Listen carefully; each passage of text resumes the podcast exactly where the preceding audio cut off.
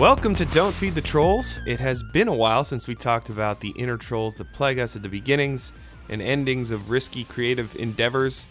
They say things like, you're not good enough, you failed, you can't, you didn't. And so today, we're going to talk a bit about that uh, with someone who is familiar with putting it all on the line, Colin Rigsby, former drummer of the band House of Heroes, also a graphic designer and uh, sole proprietor of his latest musical project, Vespertine. So we're going to talk to him, but first, we have some patrons this week to thank. Love this part of the show. It's uh, been two years and people are still supporting the show. It's awesome. Every time we get one, it's like, hell yeah. All right. Maybe this is going to rival Joe Rogan eventually. Eventually, easily. At this pace, it, it could take Yeah. it could take about 150 years, but But hey, you know, you got to dream. That's what this podcast is all about. So Yeah. we're going to dream. Uh, Scott Swan, Hannah Mc, Mc, McLaugh, McLaugh, McLaughlin. McLaughlin, it looks like. McLaughlin. I only know Oh, that because of my Scottish heritage. my, uh, my microphone is cable was right over the that part of the the word. Got to move this here. Oh, that's what it was. Okay. yeah. You know, you always have an excuse ready to go. Uh, but but seriously though, uh, speaking of excuses, you have no excuses to not support this show. If you've been listening for two years and you want us to beat Joe Rogan, then you can head over to patreon.com slash don't feed the trolls. Very bad sales job on my end, but really, uh, it's helpful. Keeps the lights on. Keeps Matt and I's, I don't know, you know, hearts like, hey, people are listening. People care. This is great. A couple of these new patrons are, are five dollar patrons, and if you go there, you can see a patron only post that has a link, an invite link to our Facebook group. That's a secret group for just our patrons. Uh, we have to, you know, we're trying to get more of our patrons into that group so we can have some more, uh, I, I don't know, just leeway with dialogue and, and, and hang out a bit more.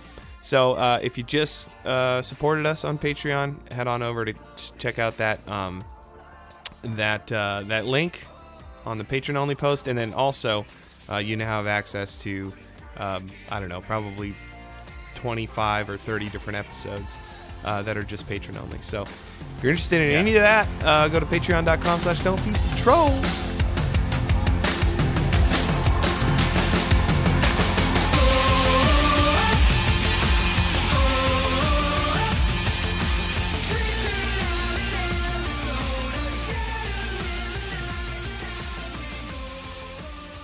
All right, let's bring Colin on. Colin, I first met you, uh, I think probably eight years ago, maybe maybe before that. I don't know. Maybe you can correct me if I'm wrong, but my band, The Classic Crime, tour with House of Heroes, and um, I remember kind of my band being in a, in a bit of a rough spot. We had a bad release, I guess technically sales sales wise. Um, And I remember looking at you guys with a ton of envy and being like, House of Heroes, they're so tight, they're so professional, they're so well put together, they look good, they sound good.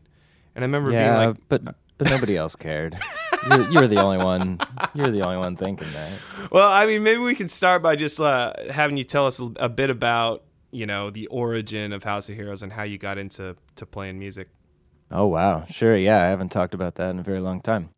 Happy to. Sweet. Origin. Let's see. Um, so I met Tim Skipper, our singer, and AJ Babcock, our bassist, in uh, let's say '97. Holy cow. Uh, we were in high school, and I played in another band, with, like with my brother and some friends, and then they played in another band, and we eventually just started playing together because we were like, "Oh, you guys are great. We all are on the same page," and uh, just worked out that way. And so we started a band, and it was kind of a pop punk band called No Tagbacks, and we played through high school and played, you know, all the prom after parties and all that kind of stuff, and. Uh, Where was even like in- put on in- some of our own shows? Yeah, it was in like Hilliard and Dublin, Ohio, which are just suburbs of Columbus. And oh, okay. where we lived and uh, so yeah that was here and we did that through high school we even recorded like some stuff that turned out pretty well and we were excited about when you know we were like 16 and stuff and uh, so that was really cool and then uh, we let's see we did that just for a few year a couple years and then we kind of changed uh, we, we were just writing stuff that wasn't as like high school pop punk that we were into and so we were like oh we just kind of need a name change and so we changed it to house of heroes and Um, after that, we started getting a few other members that would come in and out, but it was mostly me and Tim and AJ for uh, the duration.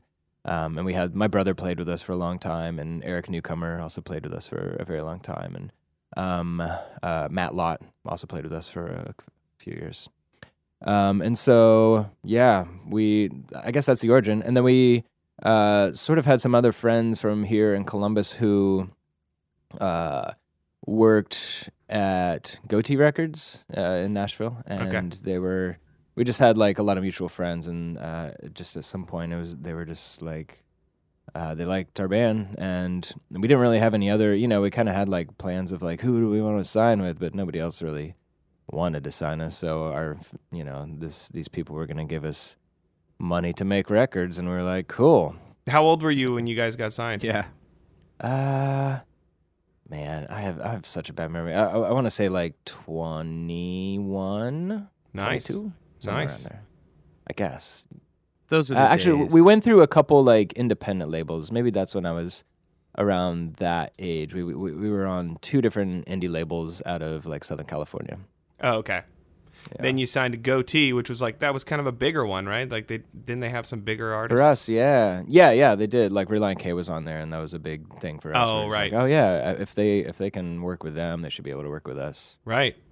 Did you guys want to be huge? Was that always a goal? Like just be be a big band? Yeah, I mean, I feel like I don't know. uh, Music is the, the industry has changed so much since then, and so like my goals now as a new artist are so just in a different perspective than they were back then with with that band. And I mean, but at the same time, there's so much the same. Like there's a lot of similarities to like uh, even now. I'm just like even then and now, like the the dream. There's like a spectrum of the dream, like and one is just like to do it full time, which I am now after fucking 15 years. And so, like Yeah. that, I achieved that dream, Right. Uh, and so, if you know, if you know, 18 year old me would see it, he'd be like, "Oh, you're set. You're doing great." Well, I mean, yeah, Um, when you're like 21, 22, 23, you can do it full time, but you're not like you're not paying bills because you don't have bills. Like Yeah. you don't have kids Yeah. and all that stuff. yeah, I guess that. Yeah, that's a matter of Doing it full time as now is like way bigger deal. I mean, Nate, Nate and I can both speak to that. Like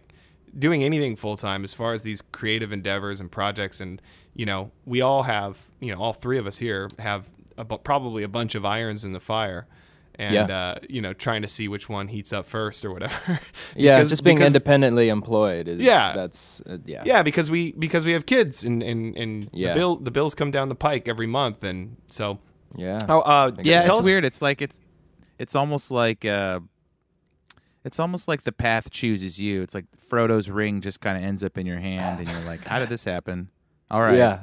Yeah. I guess I'll no, do it. it's that's very true. That's I mean, that's a cornerstone of my or a like sort of a turning point of my path, I guess, was like after House of Heroes sort of we did it for a long time. We did it for like 10 plus years, I guess. And you know, once we started to kind of wind down and uh uh stop touring as much and we weren't uh, really like ambitious about uh, continuing to make records and I didn't really know if I was going to keep on playing music in that way at all. Yeah, Uh, but like you said, the ring kind of was like, nope, here you go. You got to keep going. And uh, yeah, is it sort of like you wake up one day and you're like, I'm not good at anything else. Like I didn't, I wasn't trained.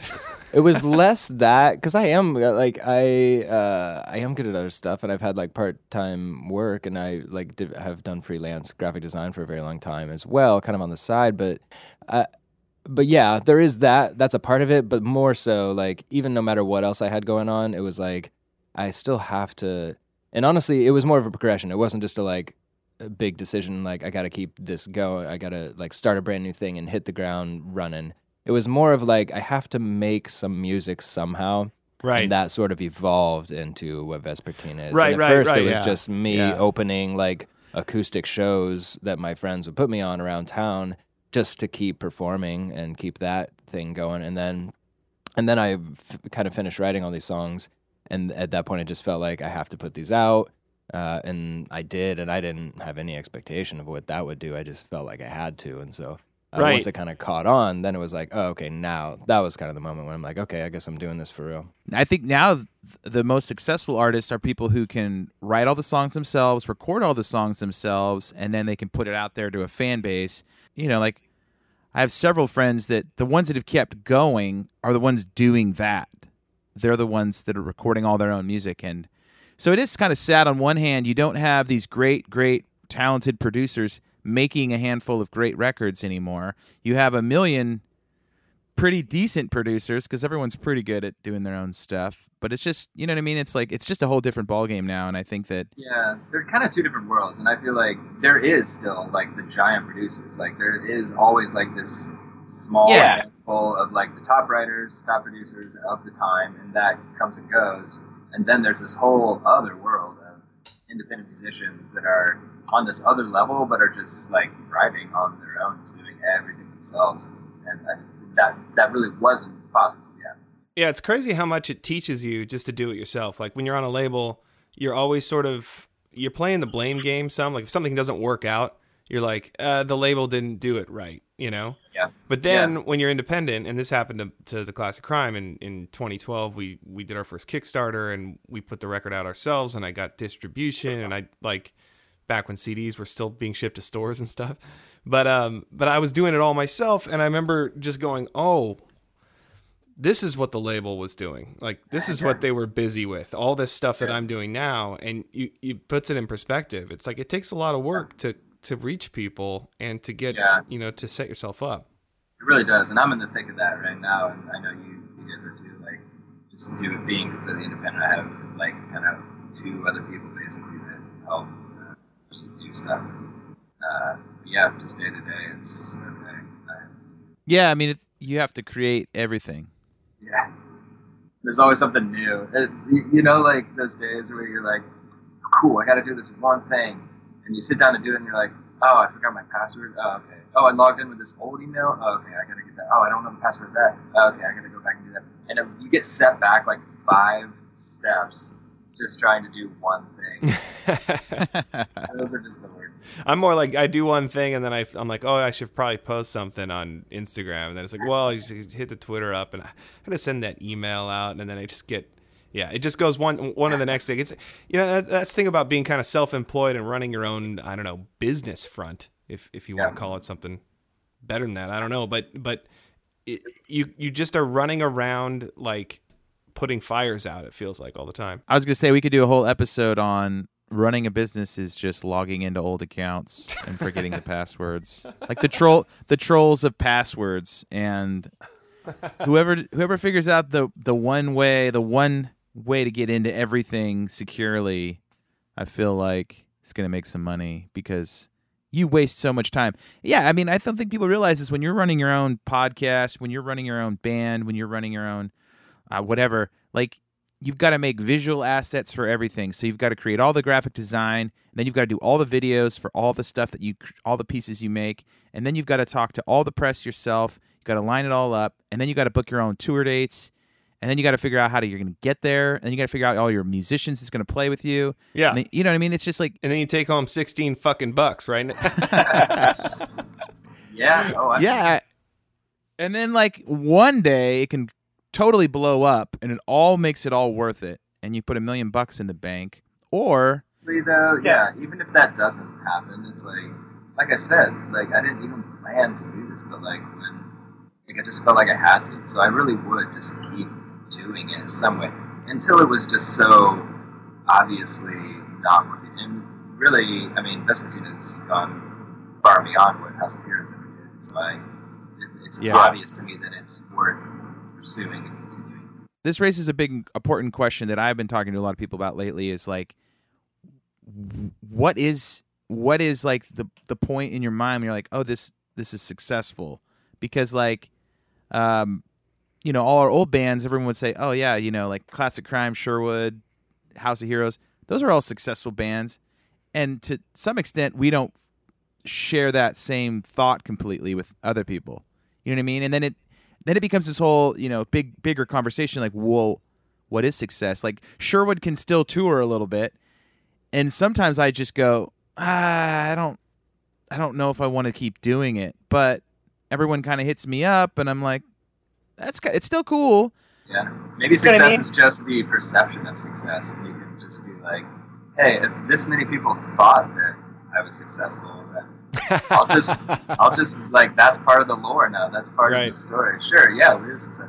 Yeah. Well, I mean, it's but at the same time, like you are at least 100 people's like, like speaking of like House of Heroes, Sherwood, whatever. At least 100 people, you're their favorite band Yeah. of all time. That's something, right? Yeah, yeah, that's something. Oh, Like, yeah, and for sure. uh, As, as far as like my own feeling of success, I would say there's plenty of that uh, internally regarding what I did with House of Heroes. Like, I think we made some amazing music that I'm super, super proud of. Like, Right. that's enough. to be Like, success, I did it. I know you guys are an Enneagram, I'm an three. So Yeah. if I can just feel like I achieved, like, even just releasing a thing that I am proud of, like, bam a couple people like it, and I did it. That's like, Right. Yeah, it is funny how much it it, it, plays into your personality, um, where you see yourself and how you see yourself as a success or not. Um, I think the, probably if you're harder on yourself and you expect more from yourself and you and you don't like to take no for an answer and you look at you look you compare yourself to other people. Yeah, I mean this age of Instagram it sucks because you always have a friend who's more talented, you know. And uh, I've ta- I've toured with so many people who've gone on and made huge careers for themselves. And there's so many times when like my personality, just like you, you just kind of torture yourself. Like, what did we do wrong? Like, what happened, and how come we didn't? How come we didn't get there? And I think that I wanted to ask you a question about like I've noticed a lot of, over the years. You know, like we toured with Steel Train a couple times, and then Jack from Steel Train went on to be super successful. I wonder what the rest of his bandmates I wonder what the rest of his bandmates think. Like he's writing with Taylor Swift now. You know, his his own side project became a huge project. Fun blew up. And then here are these and we played with Steel Train back in like 2002. And then we played with them in like 2000. Well, we toured with them in 2009. So there was like this 9-year period where like all these guys are trying to make this band big and then he just goes off and like just success after success after success. I, I always wonder what the other band guys think. Do you? Yeah. I don't. No, I Yeah. wonder that too. I, I listened to him on some podcasts. Is my audio still okay? It's way better now. Better now. Okay, yeah, I made a little change. Okay, Good. good. Um, uh, I listened to some podcast that he was on. I think it was. Have you heard "And the Writer Is"? Yeah. Uh-uh. That's a great one. I think it was on there. Um, you guys should listen to that episode because he, he talks a lot about those years and those days and uh, how it was. And it honestly, it gives hearing stories like that. Uh, yeah, I think they inspire me. Like they give me hope for like being able to do something, being able to take what I have now or what I have done and the experiences. Because yeah, he was talking about just playing for like literally nobody for months, like just months on months playing for nobody. Yeah. And to see somebody come from that, you know, it's like it's like any other success story and movie of somebody that's like came from nothing and rose to the top and like that's always inspiring. But to be able to relate so directly and specifically uh, to be like, yeah, that was literally That was literally us. me. Like I literally did that. Yeah. And I, I don't know. I don't know It where I was going with that. I think the big, uh, the main, the main thread for all these success stories, I, I- and obviously we have to define success. Like, what does it mean? Like, uh, clearly we look at Jack Antonoff and we go, for what he's doing, he's at the top. So that's successful, Mm-hmm. right? Like, he's the most sought after, one of the most sought after pop writers. Um, Yeah. And that's who we're talking about. But the common thread between all of these people is that they just never quit. Even when it got really, Yeah. really bad, they stayed in the game and they just said, I'm not giving up. I'm going to keep going. Yeah. I'm going to keep doing, I'm going to do one more thing. And I want to talk to you a little bit about that because, you know, House of Heroes kind of fades, fades off into the distance and you're sitting there and you're going, I just have to make music. How Mm-hmm. did, like, what was the, what was the inside of your brain thinking about starting a new project, a solo project, and writing all your own songs and and doing that whole thing all over again by yourself? Well, like I said, it was so gradual. Like it, wasn't as much of a brain thing as it was just like I have to keep playing music. Uh, I kind of maybe told myself a little bit like oh, maybe you just won't really do that. You'll just like play at whatever, like around town with a cover band or like at church or something like that. And I was kind of okay with it, but probably deep down I was like, nah, I'm gonna do something else. Like I got to do something, but and, and not like I, I don't want to minimize somebody who is like fully satisfied to play weekly in a cover band or weekly at a church Sure, but once like, you once you've tasted the uh, yeah, you can't yeah. There's back. some other factor that like I can't really just like uh, snuff out. Well, and, and, and you're gonna you're gonna do it. If you're gonna do it, you're gonna do it at, at, Well, yeah, at and least that as again good as my- you did do it. Yeah, that's my achiever part too. That's my three being like, okay, once it kind of caught on a little, I was just like, I can't do anything half-assed. Like I'm not just gonna like see this opportunity. Like a lot of people are are listening and Yeah. catching on and really liking the music, and I wasn't gonna be like, oh, that's cool. Well, whatever. Like I would like I'd jump at any opportunity to like, especially like I don't know, I like the recognition of being like, yeah, I made something cool. Thank you for recognizing it right. let's do more. Let's let's let's chase that down. And Right. uh, yeah, That's a good thing about being a three for sure. I don't really have that. I'm like, like- fuck off. I want I want to do my own thing. Don't tell me what to do. the, the whole situation with Jack and stuff. I guess what I was trying to say is like, you know, sometimes you have not everyone can be not everyone can continue. I think that's the thing. Is Yeah. like yeah, not everyone gets to do it. So I think that sometimes it's just you got to be happy for your friends that do make it, and you got to go look. We all we all keep trying to do this thing, and then sometimes some people get to carry it a little bit further. And I think depending on how you your internal health, I guess, hmm How you celebrate other people's success or you kind of look at like your life as a failure.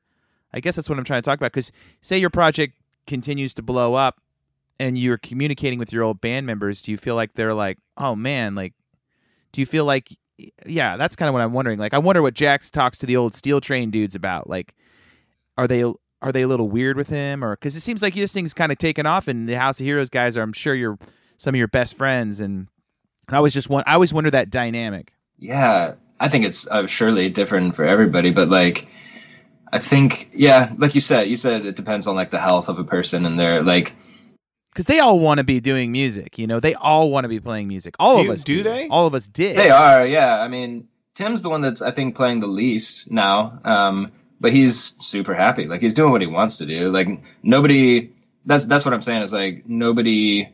It's it's an unhealthy person who's sitting around being like, uh, like bitter and jealous, and none Right. of none of the guys and uh, that I've, I've ever worked with are like that at all. And so, uh, Yeah. but I I can imagine somebody, yeah, who's in a pretty unhealthy place, just being sort of jealous uh, or resentful, and maybe just even in like a micro kind of way, something, you you know, I don't Yeah. know. I, w- I wouldn't want that, of course. Yeah, yeah, yeah, yeah. That's that's interesting. It's it's interesting uh, when you when you talk about like resentment because oh, you know jealousy of or envy and even just leads to resentment because it's like, well, screw them, you know, like they Mhm. got they got what I was owed and and so you, and you and that you, you can feed that energy. You can kind of go, you know, you can really feed into it and it, it can kind of take take control. Where to the Yeah. point to the point where you're not taking any responsibility for your life or you're not doing anything. You're just bitter and resentful.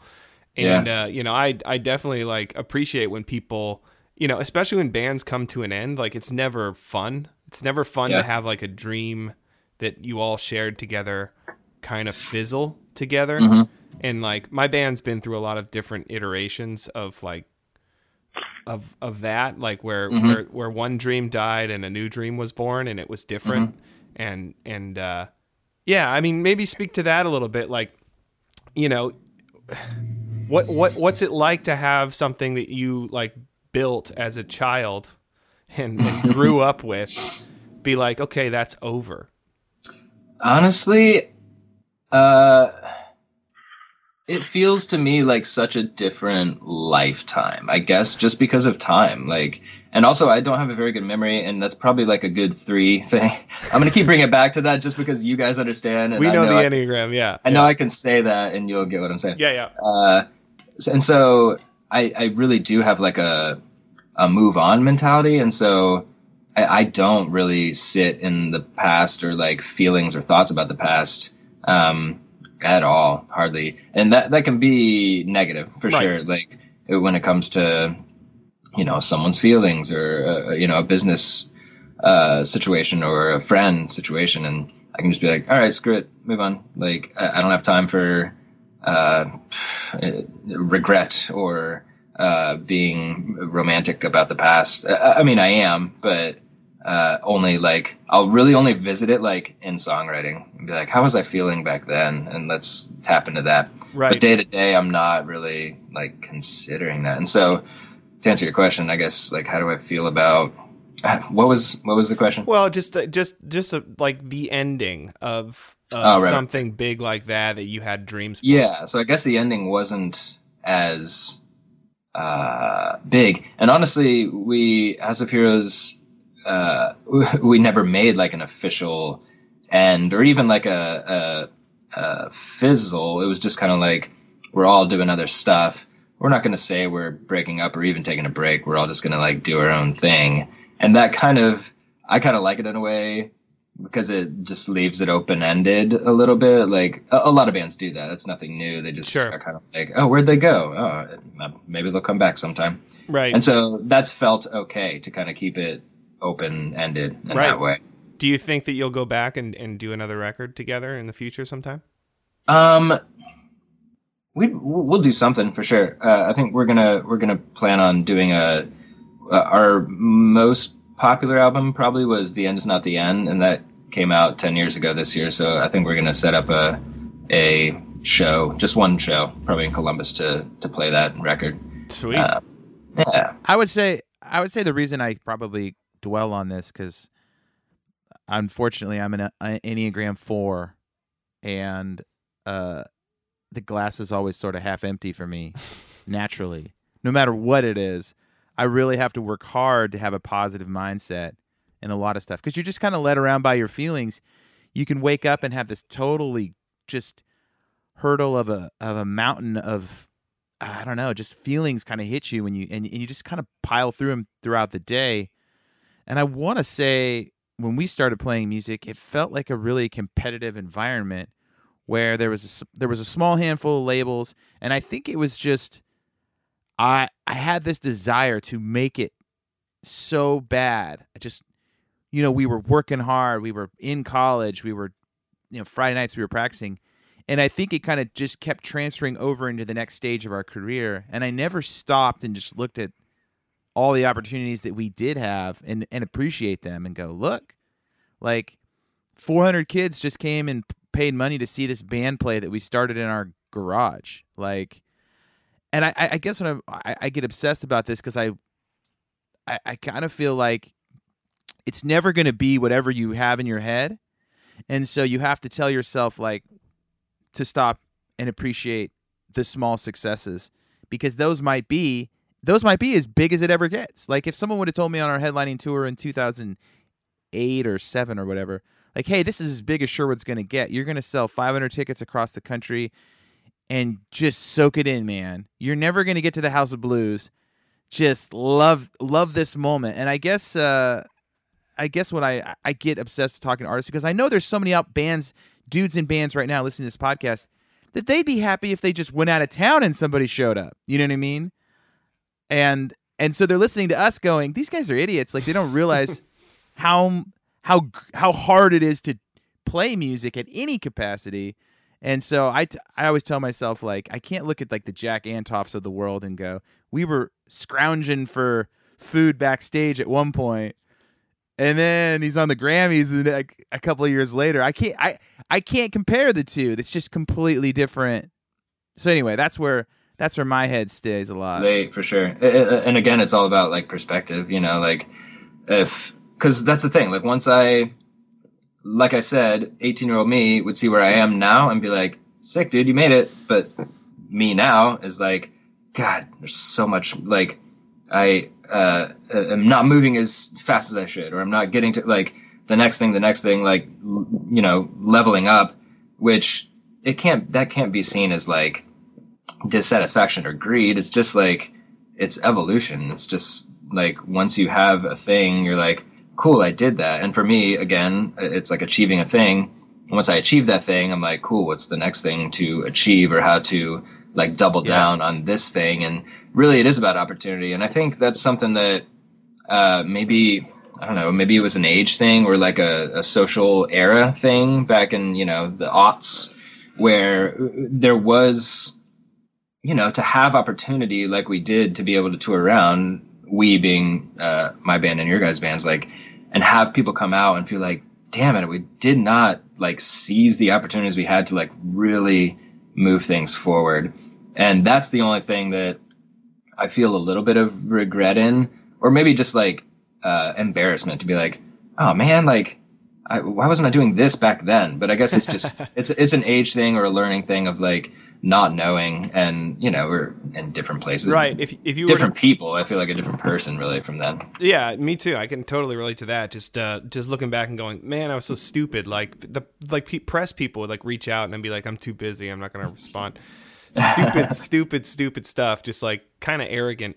What's uh Yeah. what's like one thing that you would say to your younger self or just any young musician that might be listening right now that they should pay attention to uh, when it comes to kind of building building a brand or career? a couple things. Like I said, when I was like through House of Heroes, I I should have paid more attention and been more deliberate about learning audio engineering. Like I wish I had done that. Now you don't even have to be in a studio to learn all that. Like I've literally learned more in you know two years of YouTube videos than I ever could have in ten years of being in Oh, studios. like, absolutely, yeah. and so that is something I But would if say you- to anybody. It's if like learn. yeah.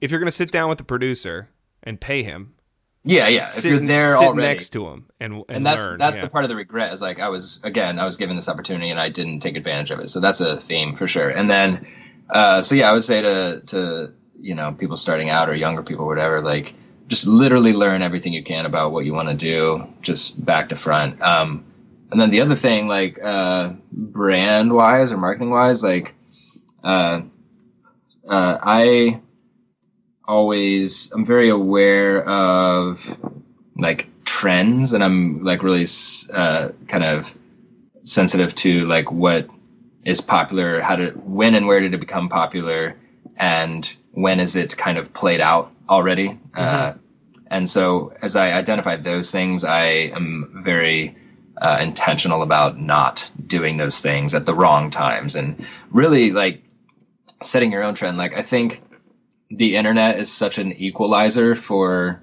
art and artists now that like if you just say like well it's the wild west like everything's been done everybody's doing everything all the time so what are you going to do to stand out? Uh, you got to like pick your thing. You got to be like i got to do this thing. You're only going to stand out if you're being different. Like a, a trend can get you like noticed because maybe some current visual aesthetic is like pleasing to the collective subconscious of everybody that's Right. consuming. But the way that things stand out uh, that i've seen in other people and in myself is just like oh that is really unexpected and different. And so i think the things that are going to win now and really stand out and make an impact are the things that are unexpected and different. I predict i've been thinking about this uh, for a while now but i uh, I, I, I see it happening and sort of coming. Uh, uh, I think the time is ripe for like really raw rock music to make a pretty good comeback, and not like I feel uh, like I mean you guys remember like when like the Strokes and the White Stripes and Right. the Hives and uh, like all The those vines, yeah. yeah, yeah, the, yeah. We're all coming out. Uh, uh, it was in response to like the boy band stuff that was happening at the time, and I, I just feel And like grunge as a response to the '80s hair metal that was so Yeah, yeah, exactly. clean. And yeah. so yeah, it's, it's kind of cyclical in that way, but that's just how it is. Like you know, one thing will be dominating, and then people are just whether they're aware of being sick of it or not, they're fucking sick of it. the and collective unconscious. I like that Exactly. Jungian reference there. That's pretty good. yeah, Yeah. I think about it all the time. Like people, not to uh, uh, discredit people's like awareness of their choices, but like it really, it really happens. Like Hmm. everybody's just like, if something is popular, people are like, oh, I like that too because it's popular. It- It's just the way. It is. Yeah, like And, I mean, arrows, I- like arrows, arrows and arrowheads on designs. Yeah, and or now yeah like uh you know flowers or like uh yeah. every new band name has some weird ass like character uh right. Take the vowels out. Yeah. Yeah. yeah yeah i mean that was a big thing that's obviously played out Played or- out. Played out. and then yeah. even within music itself like the, the you know the sound of music and that's what i'm that's what i mean by like i think rock will come back because but i think in a like a newer better cooler way just because audio production is so great now and you can make rock like if you listen to some 90s rock that was like huge on the radio Yeah. it sounds like shit. Oh, yeah. And you're like, how is this a single? Like, how did people even absorb this? And uh, so yeah, I was now, like, I was listening to Counting Crows the other day, and I was like, "Wow, this, this is pretty bad." yeah.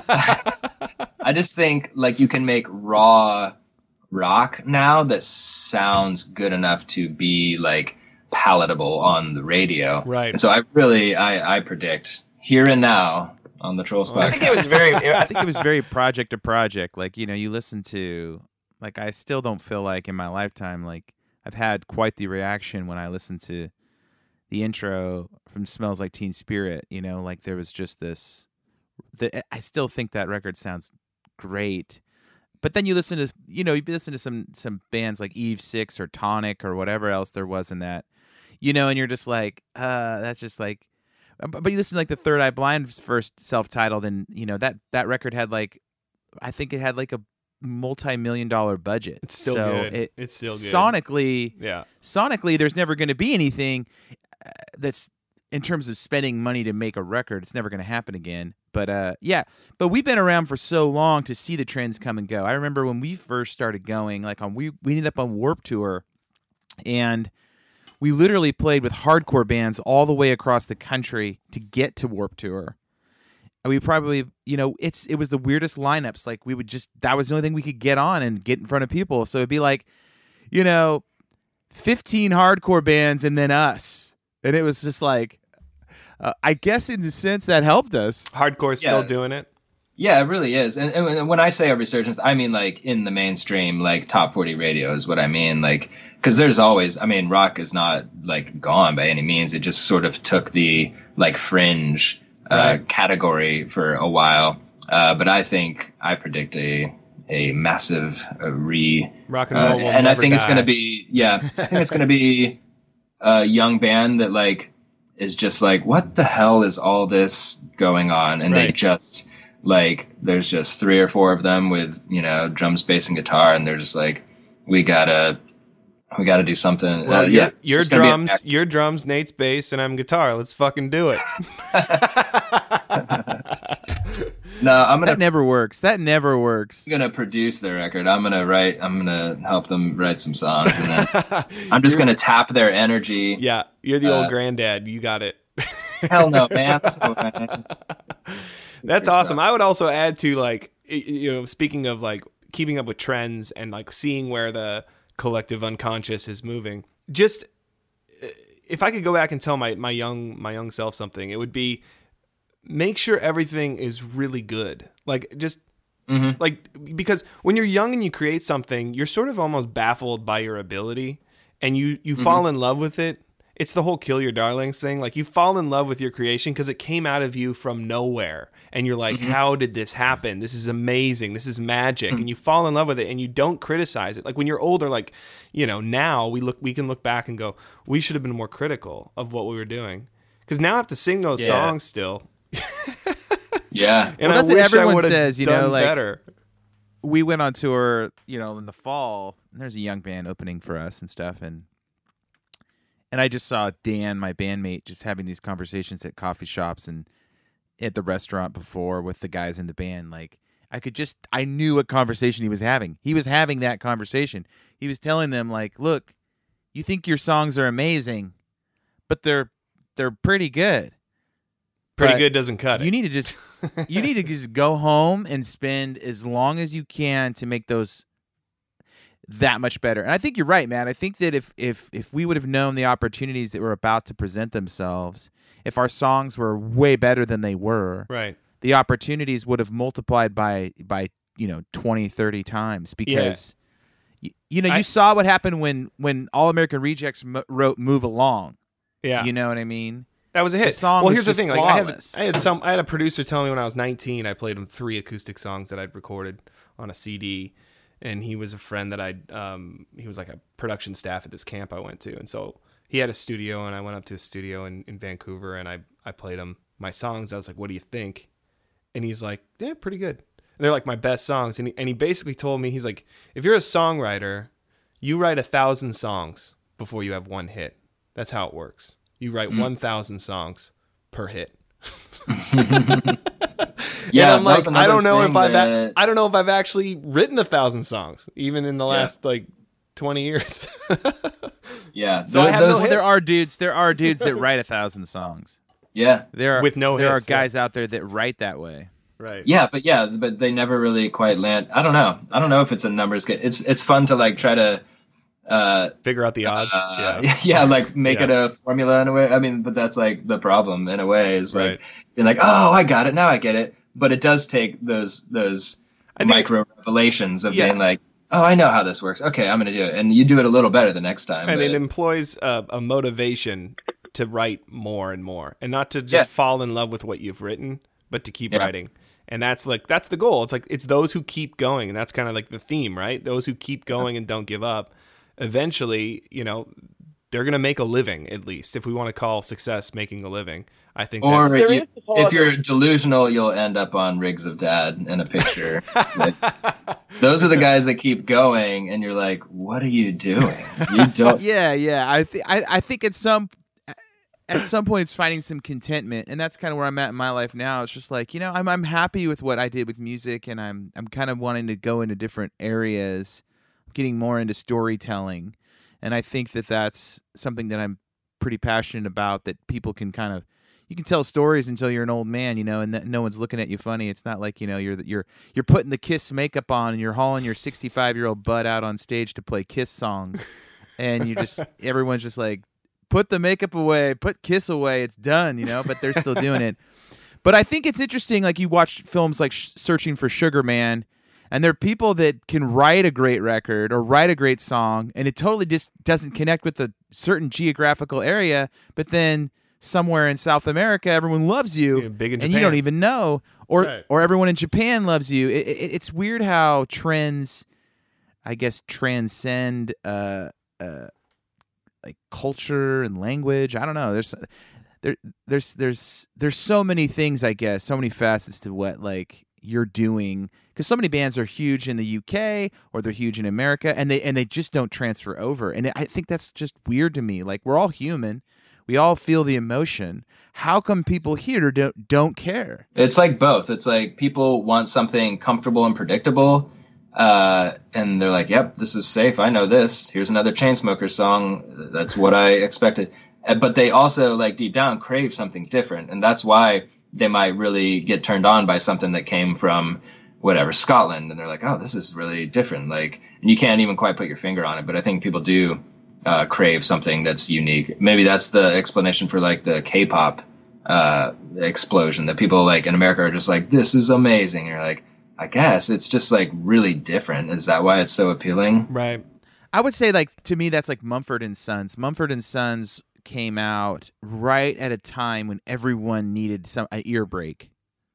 Yeah. And they wrote these like anthems like, you know, like Arena kind of folk, folky baby. anthems. Yeah. Yeah.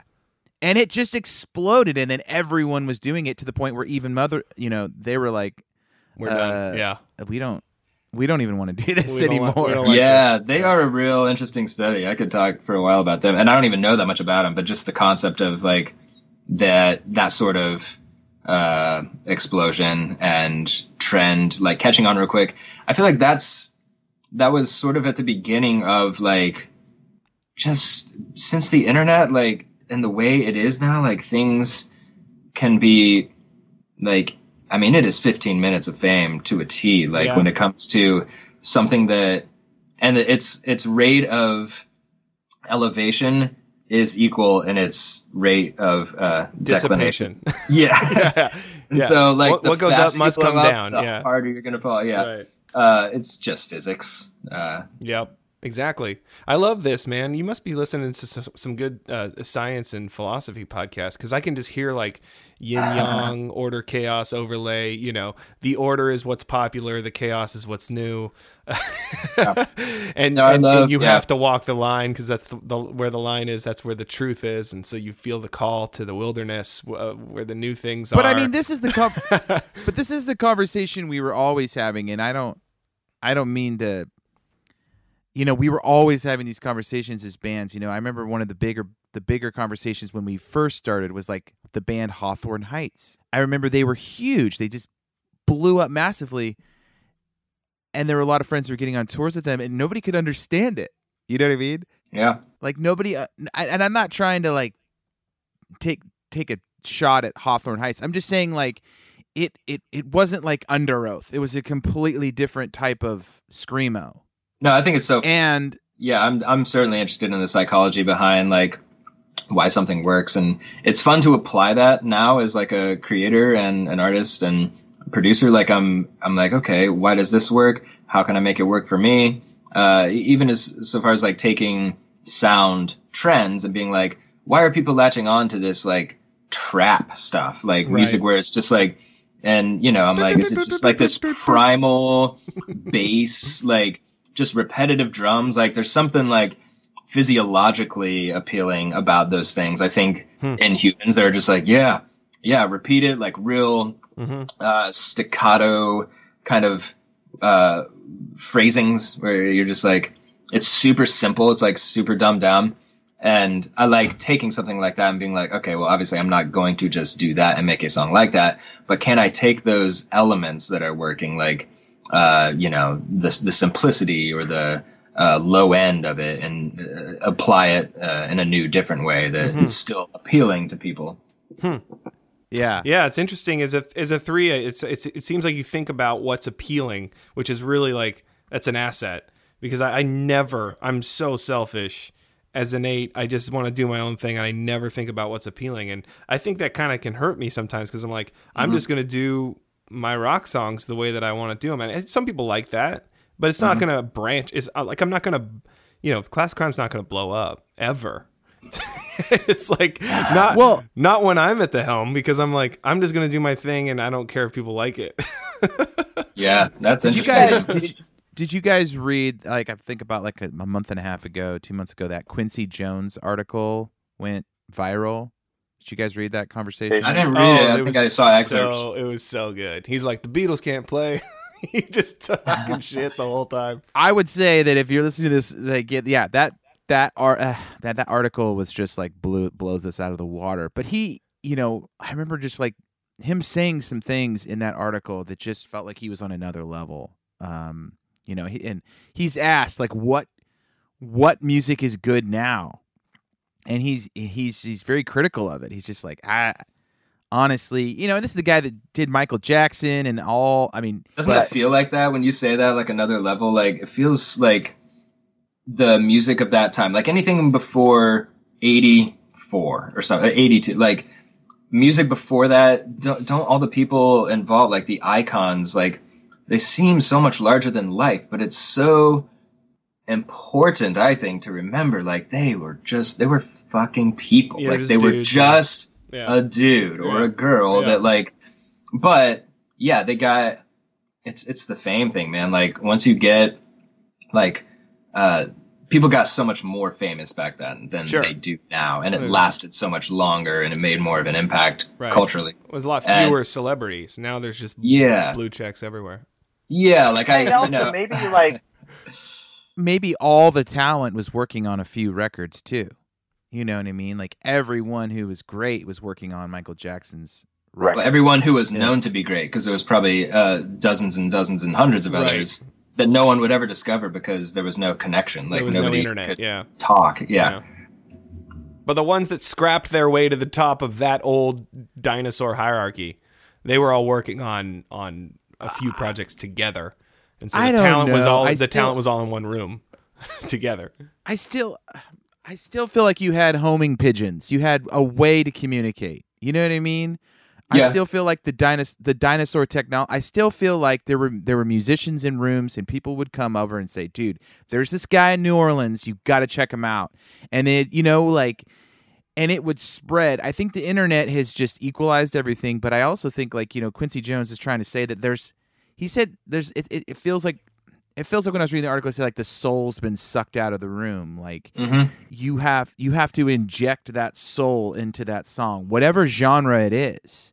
Um, and I think now, Yeah, there's a lot of formula going on because everybody can make music now, and you can snap it to a grid, and and you can you know rip a formula from another song, and just I was just listening to Chill Mix or something on Apple uh, uh, Apple playlist, music playlist, and I, w- I was listening, I was like, oh my gosh, that's the Nine Inch Nails song, or oh my gosh, that's a X Y Z song, or that that that chord progression is so like but these but i don't know maybe young people don't understand that it's completely derivative and i feel like an old guy i feel like my dad being like the beatles did it stones Maybe you're just it." more analytical. You have a different perspective now. Like, I think just, I I suppose it just comes with age and experience. You kind of see the world uh, as a bigger thing. But I think it's so interesting. I think people in our generation, like you and I, I mean, like, have we kind of came of age during this global coming of age where just because of the internet, like, uh, things changed so much as we were changing at the same time and uh, so like the world was getting more connected and you could just learn more and feel more connected with the whole world. At the same time you're just uh, your own like right. uh, body and your own like mind is also kind of expanding and growing. And so we have such a different perspective than someone who has just grown up with the internet who's like 18 right now. Right. Um, they don't see it that way. So they don't have the big, broad internal like perspective of the world, but they have like this weird uh, internet global connection. Um, and that's I don't know. I think that could yield some interesting uh, oh yeah approaches to how they operate and how they what they think is important and how they want to do stuff. And well creativity often comes from from uh, limiting your set of tools i think you know just Yeah. taking things off the table. And so that's why Yeah. the young people often they have the least amount of tools or perspective or talent or whatever it's often you know because they haven't been working at it as long. But they can Mm-hmm. come up with the most beautiful brilliant creative new things because because of their limitations. I mean, sometimes you have too much going on. You have too much Oh, analysis and perspective and talent and you could go this way or that way and you don't know. When when you all you have like you know when you're 16 and you have a you know guitar and one one distortion pedal and you're playing pop punk Mm-hmm. songs like that's when the brilliance happens yeah, that's a that's a Jack White. That's what I love about Jack White. That's like his whole philosophy. You, you remember that it might get loud documentary? yeah yeah like it opens up with him like building a guitar out of like a fucking stick and uh, pickup, and it's like like he's just nailing these things together, and he's there's like a, a voiceover of him talking about how uh, that's just like the best way to do things is to keep it simple and how he likes the challenge. He likes to be a little uh, confined. Something he says something about like how he leaves his I haven't heard a house phone ring in a long time. sorry man it. that's like I'm I'm at grandma's house that what so that you- is? we got the house phone yeah go ahead. Are you in a Wes No, I Anderson love it. movie right like- now? I unplugged Speaking it, of so go ahead. dinosaur technology, I just love it. That's awesome. Uh, no, he says something about like uh, he's like I like to keep my picks over back on my amp. I don't want them on my mic stand. That's too easy. He's like I like I like the the strategy. Like it keeps him on his toes to be like oh shit I got to get over there and get this pick. Like when can I do that in this song? I'm like that's brilliant. Like that's some Eastern philosophy of like yeah you know make it difficult Uh, yeah yeah, yeah, like carrying a stone up a mountain or whatever, because like you'll learn something. Like people here don't think that way, so I think that's really what gives has given him an edge. right Um, and I I subscribe Yeah. to that for sure. Absolutely It- yeah. it's, it's funny. I, I want to read like a, a quote because I feel like there were so many great lines in that Quincy Jones, but it says like a couple of these things I can think encapsulate kind of what we're trying to say. But the, but the article says, you know, from a from a strictly musical perspective, what have you done that you're the most proud of? And he says uh, that anything I can feel, that I can notate musically. Not many people can do that. I can make a band play like a singer sings. That's what arranging is, and it's a gift, and I wouldn't trade it for shit. And I would say that the the old school way, the old school producers and stuff, they they did have a way of making a band play like a singer sings. And there's and maybe over time because everything's gotten so much more I don't know, ones and zeros that we've sort of lost. Like I was reading this article the other day and this might not totally not totally not relate, but hear me out. The guy was saying that kids today don't know how to go on dates all they know how to do is text and hook up. They don't date each other. And there's this whole documentary that's going to come out and it's trying to showcase that like this technology, this way we communicate now has sort of destroyed the art of dating, like getting to know somebody like so instead of like skipping to the end of the relationship, they th- you know, they can actually learn how to enjoy somebody, connect with somebody, feel somebody and then be sexual with that person. And I think maybe music we've sort of destroyed all the dating of it and we've Hmm. just kind of go to we just kind of go to the climax We have the Yeah, does on demand. We, we can just get the plug in, get the instrument, Yeah. lay it over, and then Oh, we I have the orgasm. Yeah, that's something I tell kids. Like, uh, I'll have you know kids ask me like, "What uh, you know? Give me some advice. What what should I do? Like, I I'm just starting to play music. Uh, what should I do?" And one of the you know five things that I tell them is like, do not put any of your work on the internet for two years. like, don't like because it's so easy to be like, and I even do, like I have the compulsion to be like, I should have made this cool like piece. Should I just post it? it's like Yeah. for that immediate feedback and that like feeling of like I did a thing, here it is. Okay, next thing. Like it's Yeah. too Yeah. fast. Like don't just put it out there. A, a lot of comedians will talk about that uh, regarding Twitter, and they'll be like, I don't, I can't write good jokes anymore for my sets because I just think of it and then I tweet it and then it's gone. Instead of like, okay, let's like uh, develop this idea more, and I could make a tight five minutes out of this one tweet instead of just like tweeting it out and then it's gone. And I think it's a similar thing. Like, so I tell kids like, just don't be in a rush. Uh, there's no time limit per se, but like, don't be in a rush to just be like, all right, now we got to record. We have a band. We've been playing together for two months. We got to like put an album out. It's like, fuck, no, just chill. Mhm. Just work on it. Like, just stay in your room and play for six months and then start your band and then play together for six months before you even go out and play in front of anybody else. It's not doing you any, sure, it's experience and you're kind of getting practice or whatever, but I don't think it's worth what you're getting in return. I think you're just better off Yeah. just wait to come out and then just blow people away. Like you don't have to. Yeah, it seems like everyone's just going live immediately on Facebook. Yeah. Like, here's a new song, and that's kind of the the kind of. And there's great things to that. Uh, Yeah. As, as far as technology goes, there's great things to the immediacy of like, and especially being an independent artist, like me and my manager all the time are just like, when when should we put the song out? How about this date? We're like, okay, cool. And it's like uh, three weeks from now or whatever. And we're like, we could not do that with a label at all. No. Like yeah. we're the only ones that approve any art internally. Like nothing would get moved forward if there's a whole corporation of people involved in it. And so the immediacy of the internet is awesome for that. Just to be like, all right, are we ready to do this thing? Let's do it. We don't have to wait for anything else. Right. But as far as your art Yeah. goes and your craft goes, don't blow your load. Exactly. Yes. is the only person who's making good music is it just kendrick lamar is that it no, I think his stuff is good, dude. I uh, Chance the Rapper, dude. sorry I don't know if you heard that record. But chance the rapper cry- ken look ken look those two guys is like i feel like across the board everyone's like they're great And Well, hip hop's that- kind of at cross its genres hip hop's at its apex right now as far as like number one popularity. so? And it being super competitive and and it breaking a lot of boundaries down and doing a lot of cool things. You know, but like Colin Yeah. said, rock's gonna come back. yeah. Have you guys heard uh, the band called Gang of Youths? Yeah, I've heard of them. Dude, they're incredible. Like okay. I haven't been like really turned on by an artist in in this way in a while, and I think it's also helpful to kind of hear like their story and stuff. Like that's obviously like does a lot for an artist of being like kind of knowing about their background, but like lyrically it's incredible, and Hmm. then musically it's just like this raw, really energetic rock.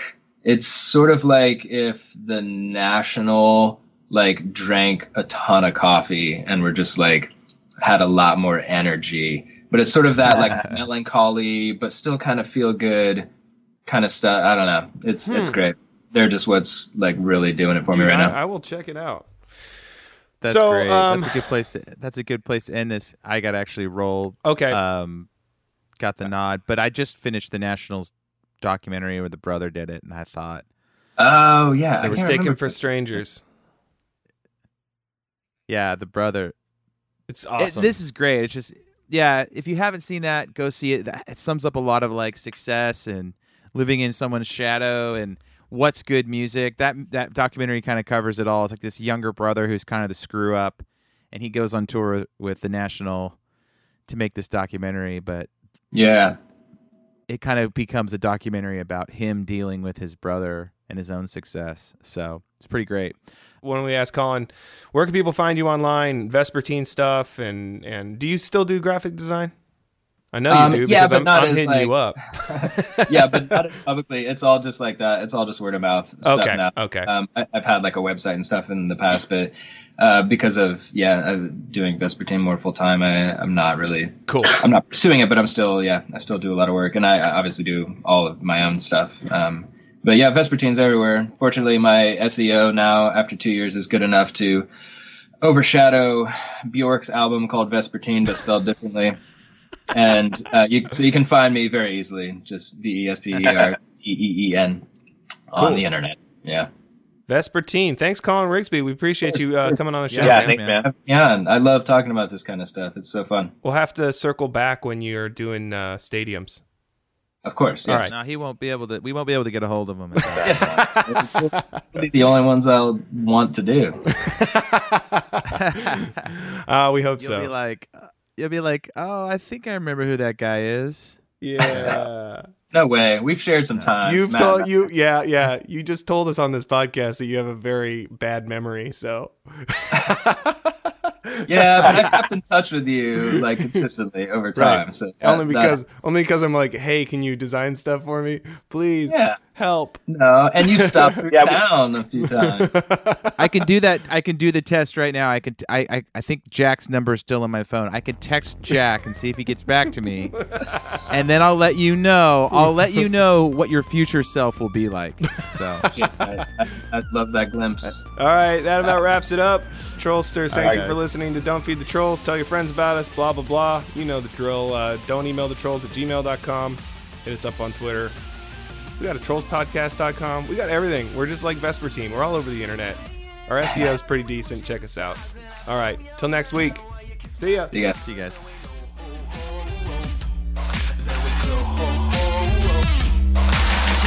For a week when you get what you seek. Well, the precious will fade in a grim mystique. But we go, oh, oh,